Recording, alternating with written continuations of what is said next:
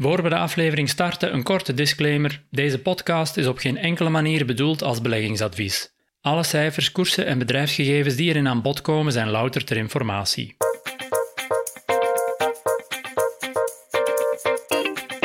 Welkom bij Masterminds, een podcast van Inside Beleggen en Trends. Ik ben Jeff Boortmans.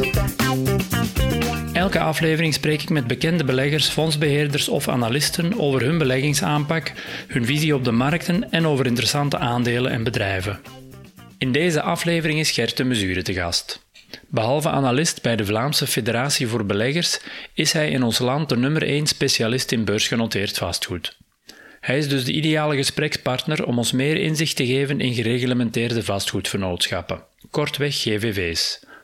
In de podcast vertelt hij onder meer hoe je die kunt analyseren en hoe je het groeipotentieel van de verschillende soorten GVV's kunt inschatten.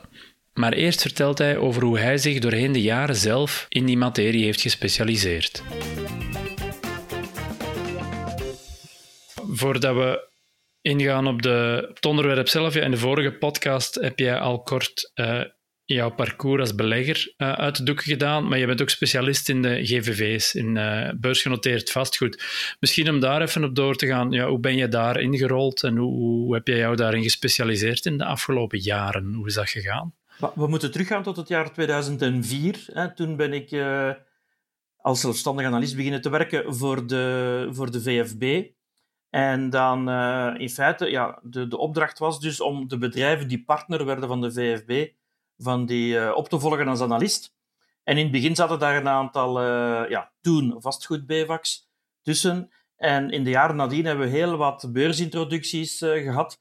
En al die vastgoed-BVACs, vandaag GVV's, die zijn allemaal partner geworden. Dus in die zin dat, dat, dat ik 14 van de 17 GVV's ja, van heel dichtbij uh, volgde op heel regelmatige basis en ook ja, hele goede contacten onderhield met het management.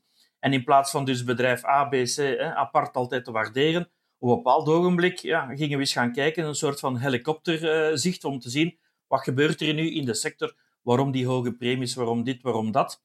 En doorheen de jaren heb ik toch een aantal nuttige inzichten kunnen uh, verwerven, terwijl andere analisten zich misschien misschien zich alleen maar richten op de detailcijfers van het kwartaal of van het halfjaar en niet altijd de tijd hebben om, om over de grenzen van die individuele GVW's te kijken. Ja, ja, ja, en je hebt die inzichten ook gebundeld in een boek dat je onlangs hebt heruitgegeven, GVV's van A tot X. Ik vermoed dat dat van Identificat tot Xior is of zoiets. Uh.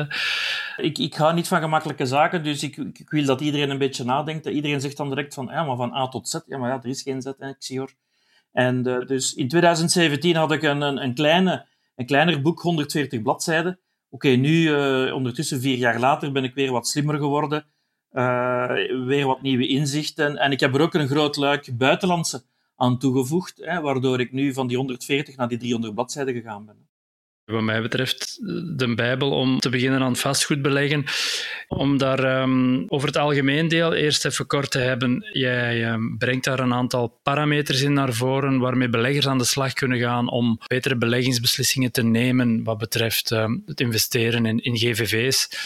Als we dan gaan kijken naar de, naar de zaken waar ze naar zouden moeten kijken, je kunt balansmatig en dan resultaatmatig gaan. Als we dan eerst naar de balans kijken, spreek jij over de intrinsieke waarde van die GVV's. Maar wat is dat precies? Wat moeten we ons daarbij voorstellen bij die intrinsieke waarde? Ja, een intrinsieke waarde van een GVV, dat is gelijk aan de boekwaarde of het eigen vermogen. Hè. Het is, wordt altijd geherwaardeerd. Hè. Maar dat is, dat is voor mij een verheffeningswaarde. Hè. Dus een verheffeningswaarde, dat wil zeggen van als je morgen zegt van jongens, ik ben het beu, ik stop ermee, ja, dan ga je alles verkopen. Je, je betaalt de schulden terug en een overschot is in, is in theorie een intrinsieke waarde. Maar dat zegt natuurlijk niks over wat die in, dat eigen vermogen of die intrinsieke waarde kan opbrengen. Ik geef altijd het voorbeeld. Stel dat je een GVV hebt met uh, bouwgrond alleen. Ja, die bouwgrond die brengt niks op. Je hebt dan alleen maar kosten. Gaat dan die GVV met die bouwgrond gaat die dan op intrinsieke waarde uh, staan? Nee, die zal waarschijnlijk met een discount noteren. Waarom? Omdat er geen winst uh, gemaakt wordt. En je, kan die redenering doortrekken naar, ja, naar alle GVV's en zeggen van kijk, de, ja, wat, wat, brengt, wat brengt die 100 hè, eigen vermogen op? Voor de ene is dat 8, 9 procent, voor de andere is dat maar 4 of 5 procent. En daar krijg je dan verschillen, inderdaad, met, met de premie of de discount tegenover die intrinsieke waarde. Hè. Ja, dat is wanneer je je afzet tegen de beurswaarde van het bedrijf. Stelt dat de intrinsieke waarde op 100 staat en uh, de beurskapitalisatie is 110, dan zit je met een premie van 10%. Voilà, en als je kijkt naar logistiek, hè, dan noteren ze, ik ga zwaar afronden, met een premie van 100%. Dan zijn er mensen die zeggen, ja, maar elke belegger die WDP of Montea, Montea koopt, hè, dat is dan een nozelaar, want die betaalt twee malen tegen vermogen.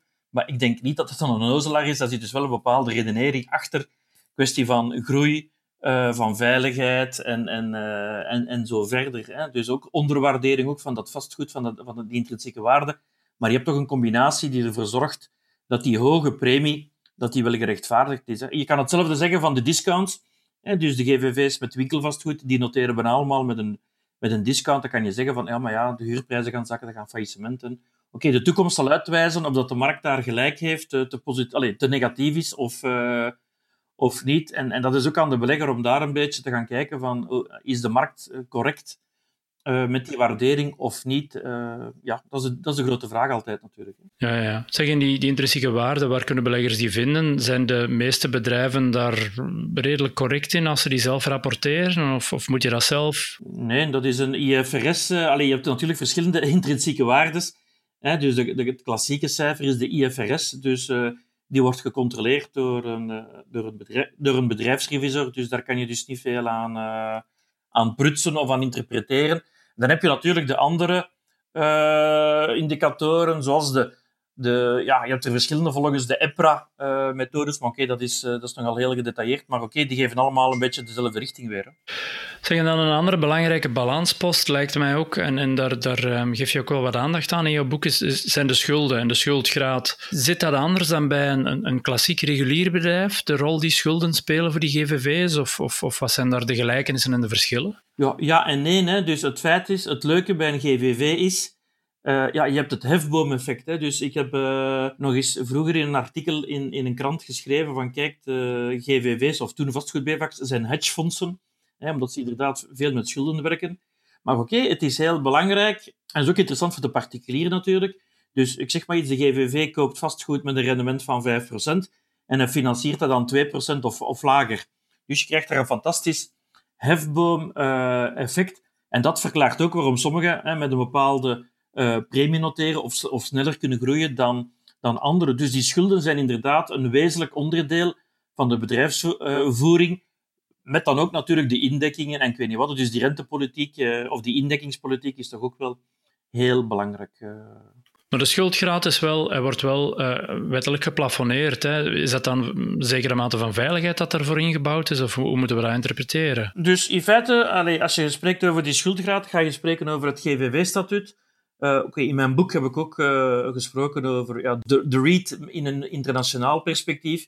En ik moet eruit concluderen dat het Belgische GVV-statuut dat dat in feite niet zo slecht is. Dus je had het over die schuldgraad, het maximum van 65% Oké, in de praktijk is dat eerder 60% Dus de banken die, uh, die willen niet dat de GVV's een schuldgraad hebben van meer dan, dan 60% Maar in Amerika bijvoorbeeld is er geen maximum. En ja, dan weet je natuurlijk, ja, dan weet je natuurlijk dat er vroeg of laat accidenten gebeuren. Dus in mijn boek heb ik daar ook twee voorbeelden oké, we moeten teruggaan tot 2008. En daar zijn inderdaad accidentjes gebeurd. Een ander element, hè, nu dat we toch bezig zijn over dat GVV-statuut, heel kort, is de spreiding van de portefeuille. Dus geen enkele huurder of geen enkel actief mag meer dan 20% van de waarde of van de inkomsten vertegenwoordigen. dus dat is ook wel heel belangrijk. En in Amerika was daar ook geen limiet. Daar hebben we ook accidenten gezien van een, een casinogroep die al zijn vastgoed bracht, uh, inbracht in een REIT die dan aan de beurs uh, bracht om toch een beetje geld op te halen. Oké, ja. Hè, dus die, die REIT was voor 85% af, uh, afhankelijk van die casino-groep. Ja, oké, die casino-groep gaat die failliet. Ja, dat is wel vervelend natuurlijk. Dus, maar daar er zijn toch wel... Allee, ja, heel positief. Dus ik ben altijd niet, niet altijd zo positief over wetgeving in België. Maar dat is dus wel een, een positief element. Plus dan ook dat je geen vennootschapsbelasting moet, moet betalen. Dus dat is ook een van de positieve elementen. Ja, ja, maar de vastgoedlobby is goed vertegenwoordigd in Brussel. Hè? Dus, uh... ja, nee, maar je moet het ook bekijken. Je hebt een hele industrie die, uh, die is ontstaan en je hebt dus heel kwalitatief uh, vastgoed en iedereen profiteert ervan, zowel naar de woningbouw, residentieel, als naar de overheid, die toch bij die grotere partijen in Brussel kantoren gaat, gaat huren. Hè? Dus het is een win-win. En de overheid haalt zijn inkomsten uit de 30% roerende voorheffing die uh, u en ik, allez, wij allemaal, uh, betalen in feite. Hè. Dus, maar er zijn nog andere statuten ook. En uh, ja, het, het, het, het ondersteunt de sector toch in, in heel belangrijke mate. Tegen als we gaan kijken van balans naar resultaten, dan heb je daar ook verschillende parameters die wel belangrijk zijn om, om naar te kijken. Um, te beginnen bij het bedrijfsresultaat uh, dat jij aanhaalt. Wat moeten we daaronder verstaan en hoe kunnen we dat, uh, hoe kunnen we dat berekenen? Ja, je hebt het bedrijfsresultaat, dus je begint met de huurinkomsten. Hè. Uh, Oké, ja, die, kunnen, die, die genieten van een indexering. En ik denk dat dat dit jaar iets interessanter zal zijn dan in het verleden. Hè. Dus door de hoge inflatie. En dan, uh, ja, als je natuurlijk uh, lege kantoren hebt en je kan die gaan verhuren, ja, dan stijgt ook uh, je huurinkomsten. Dus als ik spreek over de huurgroei, dan gaat het over, op vergelijkbare basis. Hè. Dus ik spreek niet van acquisities, maar gewoon, je hebt gebouwen, hè, je kan de huur verhogen door indexering en natuurlijk door een hoge bezettingsgraad. En dan daarop, ja, je hebt een aantal kosten en dan heb je een bepaalde bedrijfsmarge. Ja, de bedoeling is ook natuurlijk dat die marge zo hoog mogelijk is. En je hebt daarvoor toch een bepaalde omvang nodig. En dat is ook de reden waarom, als een GVV naar de markt komt, dat hij zo snel mogelijk wil groeien, om dan in feite die vaste kosten over zoveel mogelijk omzet te spreiden en zijn marge geleidelijk uh, te kunnen verbeteren. Dus dat is een eerste aspect, inderdaad, dat bedrijfsresultaat. Ja, ja, ja. En dan daarna heb je het courantresultaat, maar dat is niet helemaal hetzelfde. Nee, je hebt daartussen nog het financiële resultaat. Hè. Dus uh, we hadden het daarnet al aangegeven, de schulden zijn een heel belangrijke uh, factor. Dus je hebt gewoon uh, bedrijfsresultaat min financieel resultaat. Voor groepen die alleen in België actief zijn, heb je geen belastingen. Hè. Dus dan ga je gewoon bedrijfsresultaat min je financiële lasten is courant resultaat. En in feite, dat courant resultaat is in feite de courante eh, cashflow, hè, want er gebeuren ook geen eh, afschrijvingen. Okay, je hebt sommige GVV's die eh, aanwezig zijn in landen waar ze geen gunstig fiscaal statuut hebben, hè, zoals een Edifica bijvoorbeeld in, in Finland of in Ierland of in Groot-Brittannië. Die betalen wel wat belasting. Dus, uh, maar dan kom je uit op het courant resultaat.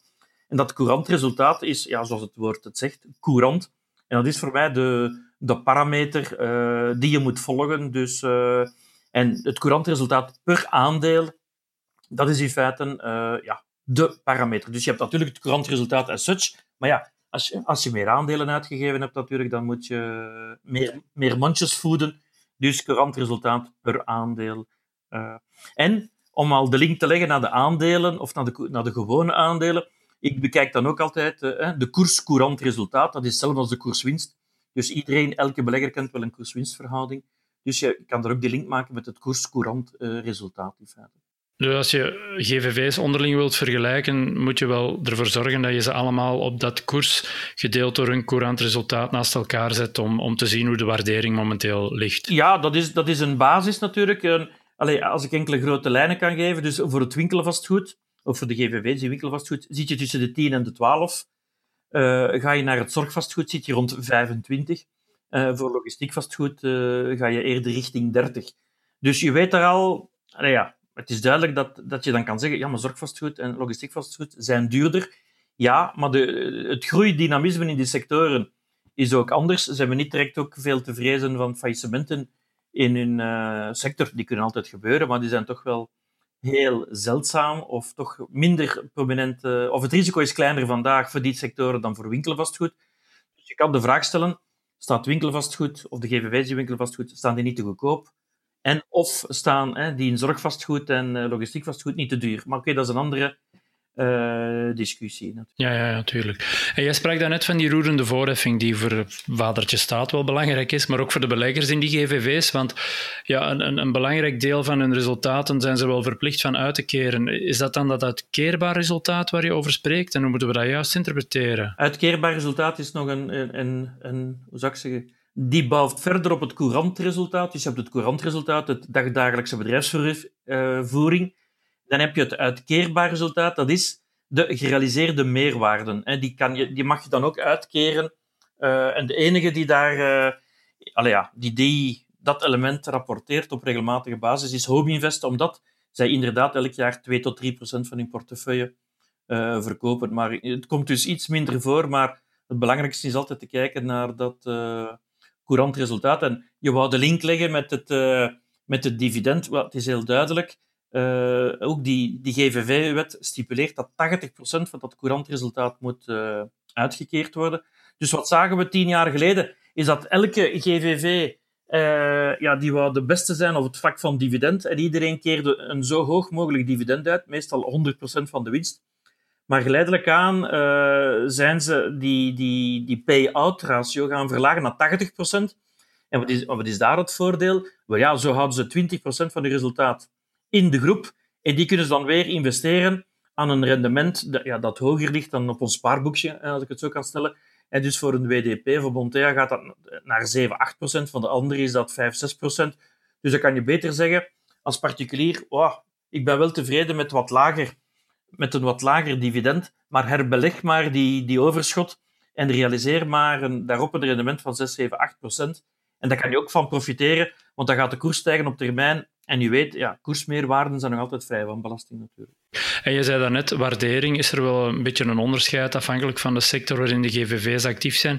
Geldt hetzelfde voor dividendrendement, waar dat de GVV's met een... Ja, ja, maar ja omdat je, je hebt ook een je hebt veel hogere koersen of hogere waarderingen bij logistiek vastgoed en zorgvastgoed, waardoor je, daar qua netto-rendement ga je, ja, zit je rond de 2%. Maar ik zeg het, ja, veel beleggers vinden dat, niet, uh, vinden dat geen grote ramp. Waarom? Dat ze op grote koerswinsten zitten natuurlijk met dat logistiek vastgoed en dat uh, zorgvastgoed. En als je natuurlijk een lagere aankoopprijs hebt, ja, dan heb je nog zo gezegd altijd op je originele aankoop een hoog dividend. Uh...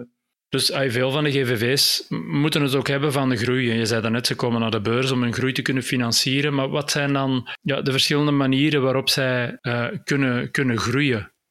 Je kan groeien, ja, zoals ik daarnet zei, op interne basis, of vergelijkbare basis. Gewoon zorgen dat je vastgoed 100% verhuurd is en dat je kan indexeren. En dan kan je natuurlijk externe groei, en kan je gebouwen gaan kopen, maar daarvoor moet je schulden aangaan. En ja, dat is ook een, ja, als je schuld al te hoog is, ja, dan kan je natuurlijk niet veel meer groeien. Dan moet je kapitaalverhoging doen, maar ja, dan ga je winstverwatering hebben, dus je winst kan daardoor uh, dalen. Maar oké, door die acquisities te doen, kan je misschien je marge uh, verhogen. Je kan ook naar landen gaan waar het huurrendement hoger is. Plus, in feite, zoals ik daarnet al zei, ja, die 20% van courant resultaat die niet uitgekeerd wordt, als je die gaat investeren, ja, dan, dan groei je sowieso. Hè? Dus dan ga je daar ook eh, gebouwen overnemen. Feit, feit is dan ook, als we gaan, gaan spreken over die groei, als je kijkt naar GVV's die alleen maar gebouwen kopen, dat is in feite minder aantrekkelijk. Uh, waarom? Omwille van de hoge prijzen. Hè? En dan creëer, je weinig toegevoegde waarde. Dus wat zien we nu bij de meeste GVV's? Is dat ze zelf gaan ontwikkelen dus een Home koopt ergens een, een, een verouderd kantoorgebouw, zorgt voor bouwvergunningen en converteert dat naar, een, uh, ja, naar een nieuw appartementencomplex. Eh, WDP Montea die, die kopen bepaalde grondreserves en gaan dan ja, partijen zoeken die geïnteresseerd zijn om daar een, een logistiek pand op te zetten. Oké, okay, een Edifica, ja, die, werkt, ja, die koopt bestaande rusthuizen, maar ze gaat ook altijd wel kijken van, kijk, kunnen we op die site van die operator kunnen we daar geen uitbreiding uh, doen. En heeft hij geen vergunning voor meer bedden? En dan gaan ze die ook helpen om die uitbreiding te doen op termijn. En, en zo kan je toch wel wat toegevoegde waarde creëren. En dat maakt ook dat, hè, we spraken net over de hoge waardering van WDP en Montea. Dus zij hebben heel veel eigen ontwikkelingen. En dat zij bijna een soort van waardering hebben van een ontwikkelaar, type Immobel, type Attenor. Hè. Dus je hebt dus ja, op die ontwikkelingen kan je altijd een meerwaarde realiseren. Plus natuurlijk ook de, door de daling van het rendement van logistiek vastgoed, ja, krijg je ook een positieve herwaardering. Dus je totaal rendement op eigen vermogen er ligt dan relatief hoog. En dan, daardoor krijg je ook een hoge waardering. Hè. Dus natuurlijk, de uitdaging is om dat hoge rendement op eigen vermogen aan te kunnen houden. Dat wordt dus de uitdaging, uh, zeker voor logistiek vastgoed. Zeg naar waardering toe, wat zijn dan zo alle handvaten voor beleggers om daar een beetje mee aan de slag te gaan binnen die GVV's? Want ja, het is natuurlijk elke belegger zijn doelstelling om, om ondergewaardeerde spelers er, eruit te pikken. Waar moeten ze zoal naar kijken en, en hoe ervaar je dat momenteel op de markt? Zijn er nog ondergewaardeerden te vinden of is het eigenlijk een markt die, die momenteel perfect geprijsd is? Ja, perfect geprijsd, dat denk ik dus niet. Uh... Ik ga niet te technisch worden, maar ik heb uh, in 2017 een kleine regressieanalyse gedaan waar ik het rendement op eigen vermogen afgezet heb tegenover de koersboekwaarde. En het is logisch, hoe hoger uw rendement op eigen vermogen, hoe hoger uw premie. Datzelfde met een obligatie. Een obligatie met een coupon van 4% die noteert hoger dan een obligatie met een coupon van 2%. Daar moeten we niet aan twijfelen. En in 2017 had je min of meer stijgende diagonale lijn. Dan kon je zeggen van, ah ja, kijk, de markt is inderdaad efficiënt, hè, want hoe hoger je rendement op eigen vermogen, hoe hoger je waardering. Hè. En inderdaad, toen stonden WDP en, en, Montea stonden relatief uh, hoog op die lijn. Helemaal links stonden vastnet Retail Belgium. Waarom? Ze hadden een lage schuldgraad, uh, een laag rendement op eigen vermogen.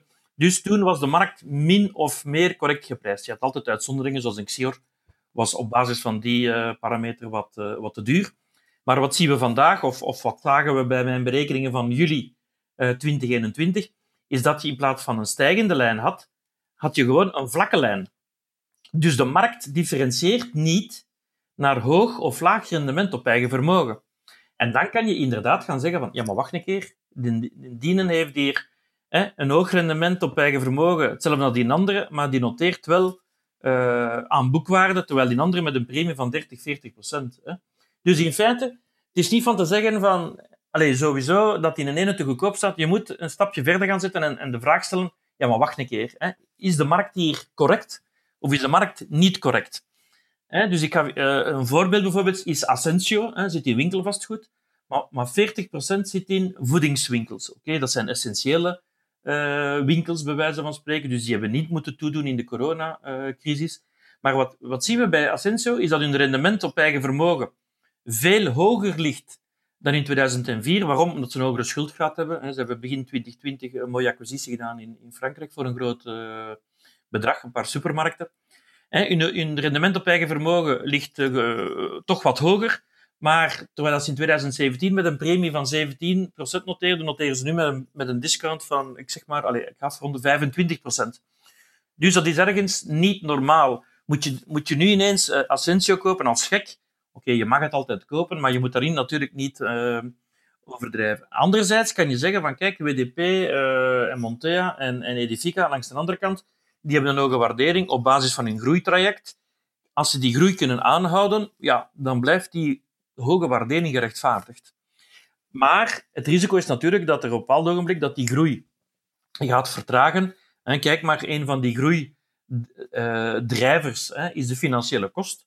Als je financiële kost zakt van 4 naar 1,5 procent, ja, dat helpt die resultaat. Maar voor de volgende vijf jaar gaat, dat gaat die financiële kost niet meer zakken. Integendeel, gaat misschien gaan stijgen. En dan, sowieso, alleen al door die factor, gaat die, gaat die groei lager uitkomen. En dan kan je de vraag stellen van, ja, maar wacht een keer. Als die groei lager gaat uitkomen, dan kan op termijn die waardering gaan, gaan dalen. En daar zitten een aantal uh, risico's. Ik zeg dus niet dat je geen Edifica uh, mag kopen of dat je die gewoon moet buitensmijten. Dat heb ik niet gezegd, maar je moet daar toch wel meer uh, voor opletten. En wat ik dan voorstel is van, kijk af en toe eens naar het buitenland, ga eens over het muurtje kijken, om te zien of daar geen sectorgenoten zitten die, die veel aantrekkelijker gewaardeerd zijn. En inderdaad, in zorgvastgoed, uh, het voorbeeld dat ik al vele keren gegeven heb, is Impact Healthcare. Zelfs na dubbele roerende vorfing in Engeland en in België is het netto dividendrendement hoger dan dat van Edifica.